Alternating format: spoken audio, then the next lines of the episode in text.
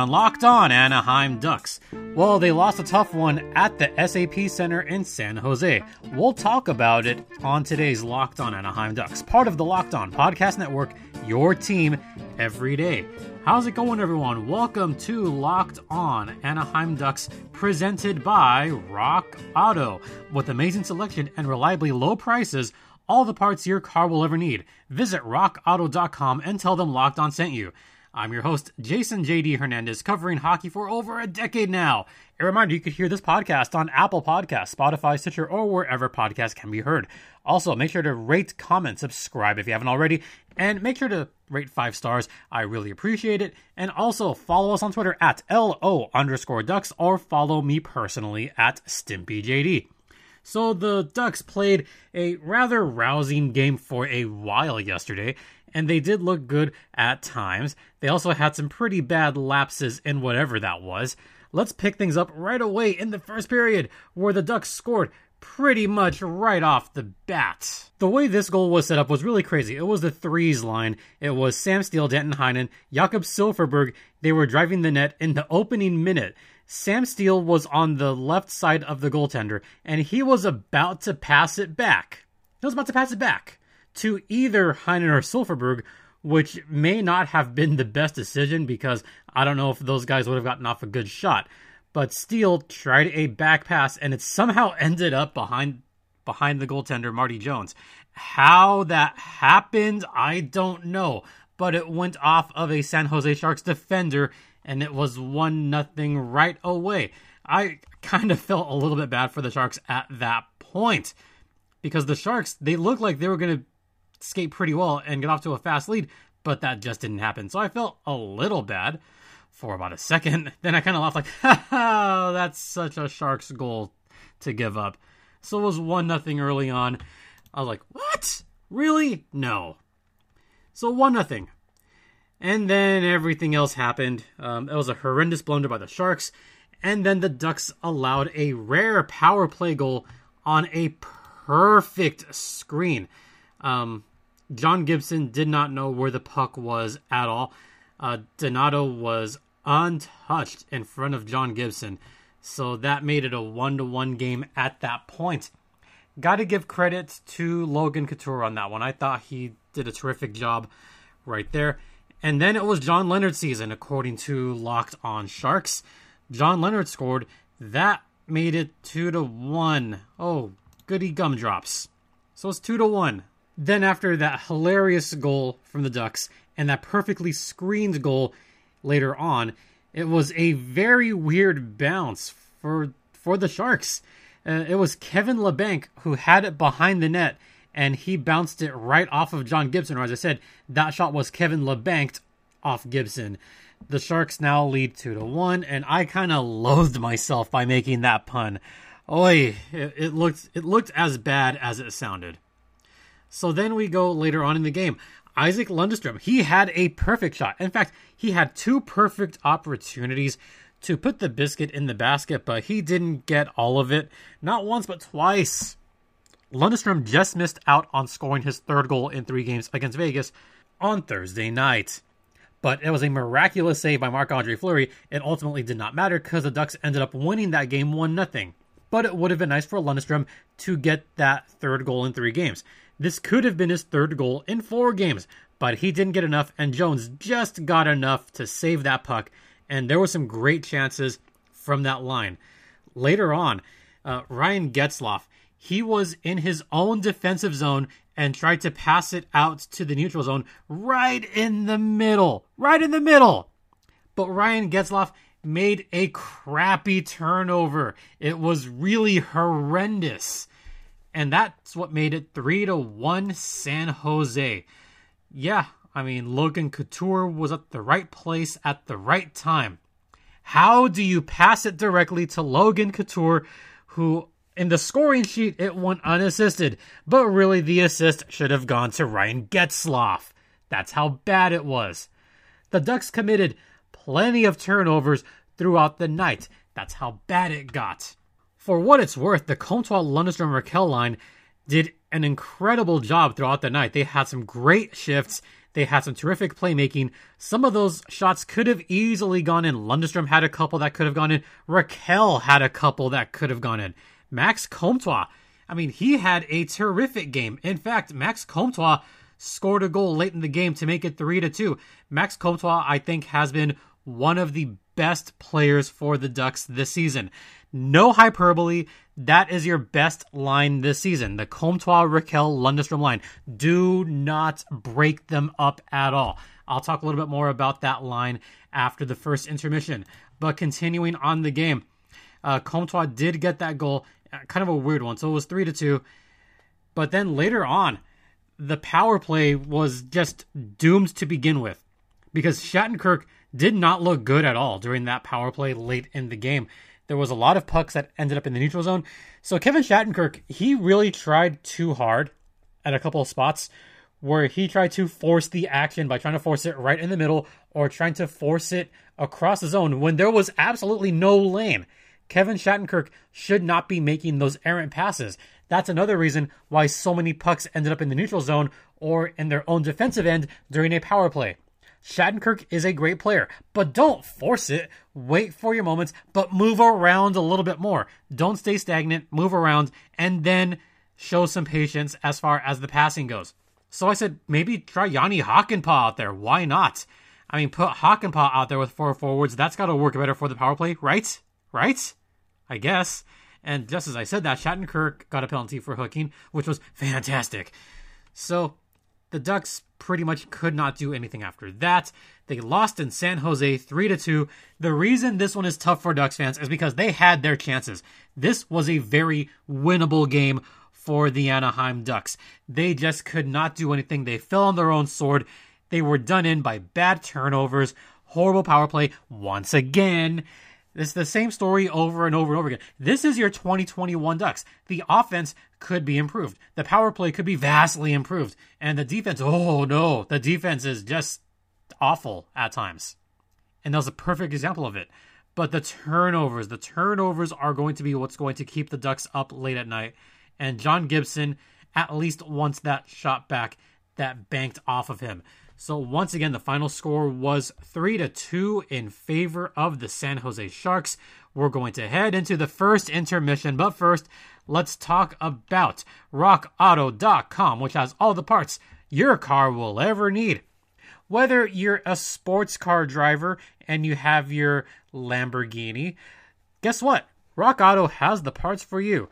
They are family owned and operated for over two decades, and they have reliably low prices. In fact, they have prices over half off from the big box retailers. So why spend more when you can go to rockauto.com? If you visit them right now, please tell them that Locked On sent you in the How Did You Hear About Us box. Once again, that is rockauto.com. All the parts your car will ever need and we'll talk more about this unfortunate loss on the other side.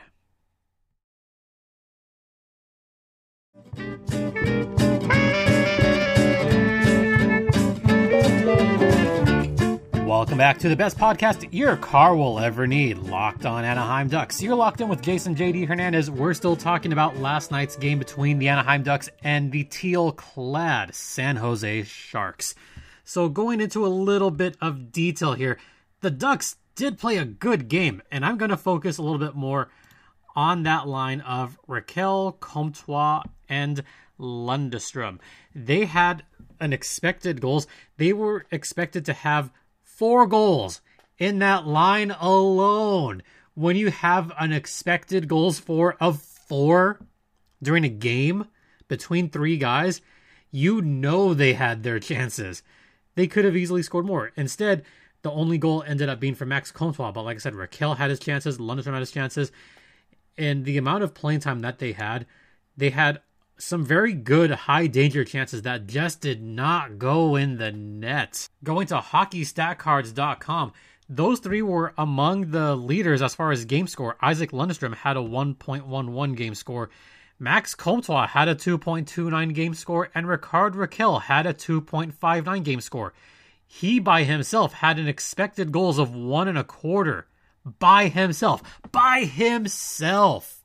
He could have easily gotten a goal, but That is what puck luck can do to a team. When you have some horrible puck luck, those that should have gone in just simply don't. And it's not his fault. I mean, like the saying goes, that's hockey, folks. That happens sometimes. Puck luck is a real thing. The bounces go your way. Sometimes they don't. Look at Kevin Labanc. That shot went his way. Oh, look at that first goal of the game that the Ducks had. The very first goal. Way, way, way, way, way back. We're talking back the first minute of the game. I mean, that was his first goal of the season, and it would take not the best of decisions for him to get his first goal of the season. I hate to say it, but it wasn't a good decision by Sam Steele. It wasn't. It really wasn't. And he somehow ends up with the goal? Sure. Okay, that's fine, I guess. Oh, but we're just getting started on that because the Ducks actually kind of outshot the Sharks. You mean they outshot the Sharks, had more attempts and more high danger chances, and still somehow lost? Yeah, again, that's hockey. Shots on goal were 27 23. Shot attempts were 61 to 51 in favor of Anaheim. In fact, they had a plus 12 as far as Corsi shots. But the high danger chances, 13 to 8 in favor of Anaheim. Guess how many of those went in? Take a, take a wild guess. How many of those high danger chances went in? Just the one, and that was technically off of an errant pass. So in reality, the Ducks had no high danger goals. Those are the breaks. Those are the breaks that happen. Most of the Sharks' shots were from that left point. In fact, they almost exclusively shot from that left point. Oh, look at the heat map. That's where the biggest red spot is, right at the point. Look where the Ducks' big blue circle is, right in the crease. So you told me that they actually played a better game, had a better offensive scheme for the most part, rather a better 5 on 5 scheme. Let me let me rephrase that. They played better at even strength than they did on the power play. That's just sad, folks. It's really sad. So I want to talk more about this Rakell Lundestrom Comtois line. Uh, they were together for 13 minutes. They had a Corsi for of 19 and a Corsi against of only 7. They were a plus 12 as far as even strength Corsi, which is fantastic. That's a 73.08% for being together for that long of time, that was very effective. Even though that line didn't score more, they really should have. Uh, they that line alone had six high danger chances in even strength. Six by themselves. Play that line a little bit more. Keep them together. Um, I hope they stick around for a while. That Rakell Lundestrom Comtois line, I feel, is coming into its own right now. I think the one line that's been struggling the most has been the Terry Getzlaf Heinen. Yeah, Getsy's been struggling a lot. Getzlaf and Terry are not working together. Uh, just between the two of them, they had a Corsi 4 of six and a Corsi against of 14. That's a very low percent. That's hovering around the 30% range. That's not going to do it, folks. So, just a couple of good takeaways from this Ducks game. The Rakell Lundestrom Comtois line was a great takeaway. They were fantastic. Hakanpää had another good game, but the bad takeaways from this one was the poor power play and John Gibson not having the best of his games, but also Kevin Shattenkirk. Uh, he's not working out right now, or there's something not right with where Shattenkirk is. Maybe it is time to break up that defensive line and shift around the defense a little bit, see what works and what doesn't. Shatty has had some bad plays, some bad turnovers. He's taken some horrible penalties. So that's something that the Ducks need to think about switching around. All right, we're going to head into the second intermission really quickly. But before we do that, we're going to talk about betonline.ag, the exclusive online sportsbook of the Locked On Podcast Network. There's only one place that has you covered and the one place that you should trust, and that is betonline.ag. They have every sport there. Just because football's over doesn't mean you can't check out what they have going on for baseball. Baseball's coming back soon. You have the NBA in full swing. You have the NHL in full swing. You have a lot of prop bets. You have a lot of futures lines. Try to bet on who's going to win the Art Ross Trophy, who's going to win the Vezina, this and that. Once again, go to betonline.ag and when you enter promo code locked on, you'll get a 50% welcome bonus on your first deposit. Sign up today for a free account at betonline.ag And once again, use the promo code locked on for your 50% welcome bonus. That is betonline.ag, the exclusive online sportsbook of the Locked On Podcast Network. Please gamble responsibly. We're going to have more after the second intermission. Stay locked in.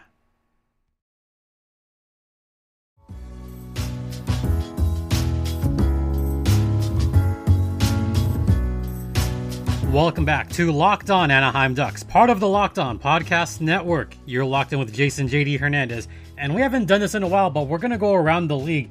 And Ducks fans, you got to feel a little bit better that at least you're not Maple Leafs fans because they went through it last night. This is all from last night. Chicago was up 2 to nothing and they won 3 to 2 in overtime versus the Red Wings. Then you had the Columbus Blue Jackets. They were up 3 to 1 and they lost 7 to 3 to the Hurricanes.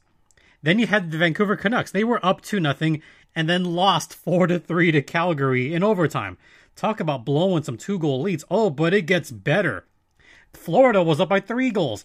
They were up 4 to 1 in the second period versus Tampa Bay and then it's 5 to 4 at the end of the second period. So at least they won. The Jets were up four to one, but they won six to five after Edmonton tied it at five to five. So you have two goal leads that were blown, three goal leads that were blown. Oh, but it gets worse. If you're Tampa Bay, you got to be asking yourself, why am I a Leafs fan? The Leafs had a four goal lead. They were up five to one to the Ottawa Senators, the worst team in the National Hockey League, and they blew a four goal lead. They lost to the worst team in hockey. Five, wow, they were up five to one, and they blew it six to five in overtime. In overtime, they had a chance to win it and blew it. Oi, that was as bad as it gets. I could just hear all the Leafs fans going crazy right now we lo- hey, it's better than losing to a 42 year old Zamboni driver who works for the team, right? It can't get any worse. That's almost as bad. I mean, you blow a four goal lead to a good team, okay, that's fine, whatever. But when you blow a four goal lead to the Ottawa Senators, the worst team in the National Hockey League, how do you think that feels? That's gotta feel like crap, right? Right? Yeah. Ducks fans, you think it's bad here. It's worse everywhere else. It, it can be worse. At least you didn't have that embarrassing of a loss to the Ottawa Senators this season. At least you didn't lose to a 40 year old Zamboni driver. Yeah, it could be worse. I mean, how's this for a fun stat? The Ottawa Senators are now 1 237 and 3 in games where they were losing by four or more goals. 1 237 and 3. This is the one to Tampa Bay. Oh, that record is hilarious. They've lost 237 times. They've managed to come back three separate times from four goals down, only to lose in overtime. This time they actually came back and won it in overtime. This is embarrassing, folks. This is embarrassing beyond belief. I feel bad for Toronto. Uh, this also came in the morning. This is not as funny. There was a very damning report in The Athletic this morning about the Arizona Coyotes and all the strife that they're going through, talking about ownership, talking about the bad draft pick that they made in the fourth round on this past draft. There's a lot of damning information in there. If you haven't checked out the athletic article, I posted a link on my personal Twitter. I have a feeling that Locked on Coyotes is going to cover it. So if you want to hear more about that, head on over to Locked on Coyotes with your host, Rob Liano. And by the way, this is a little bit of a, I guess, a segue into what's coming up later this week on Locked on Anaheim Ducks. We are finally bringing back Hockey Jeopardy with three special guests. I have Rob Liano from Locked on Coyotes, Trey Matthews from Locked on Devils, and Jared Ellis from Locked on Hurricanes. Be sure to check that out once again, that is tomorrow. We're raising money for a good cause. In fact, it's going to be for hockey in Harlem. It is one of Willie O'Ree's favorite charities. So we're raising money for that.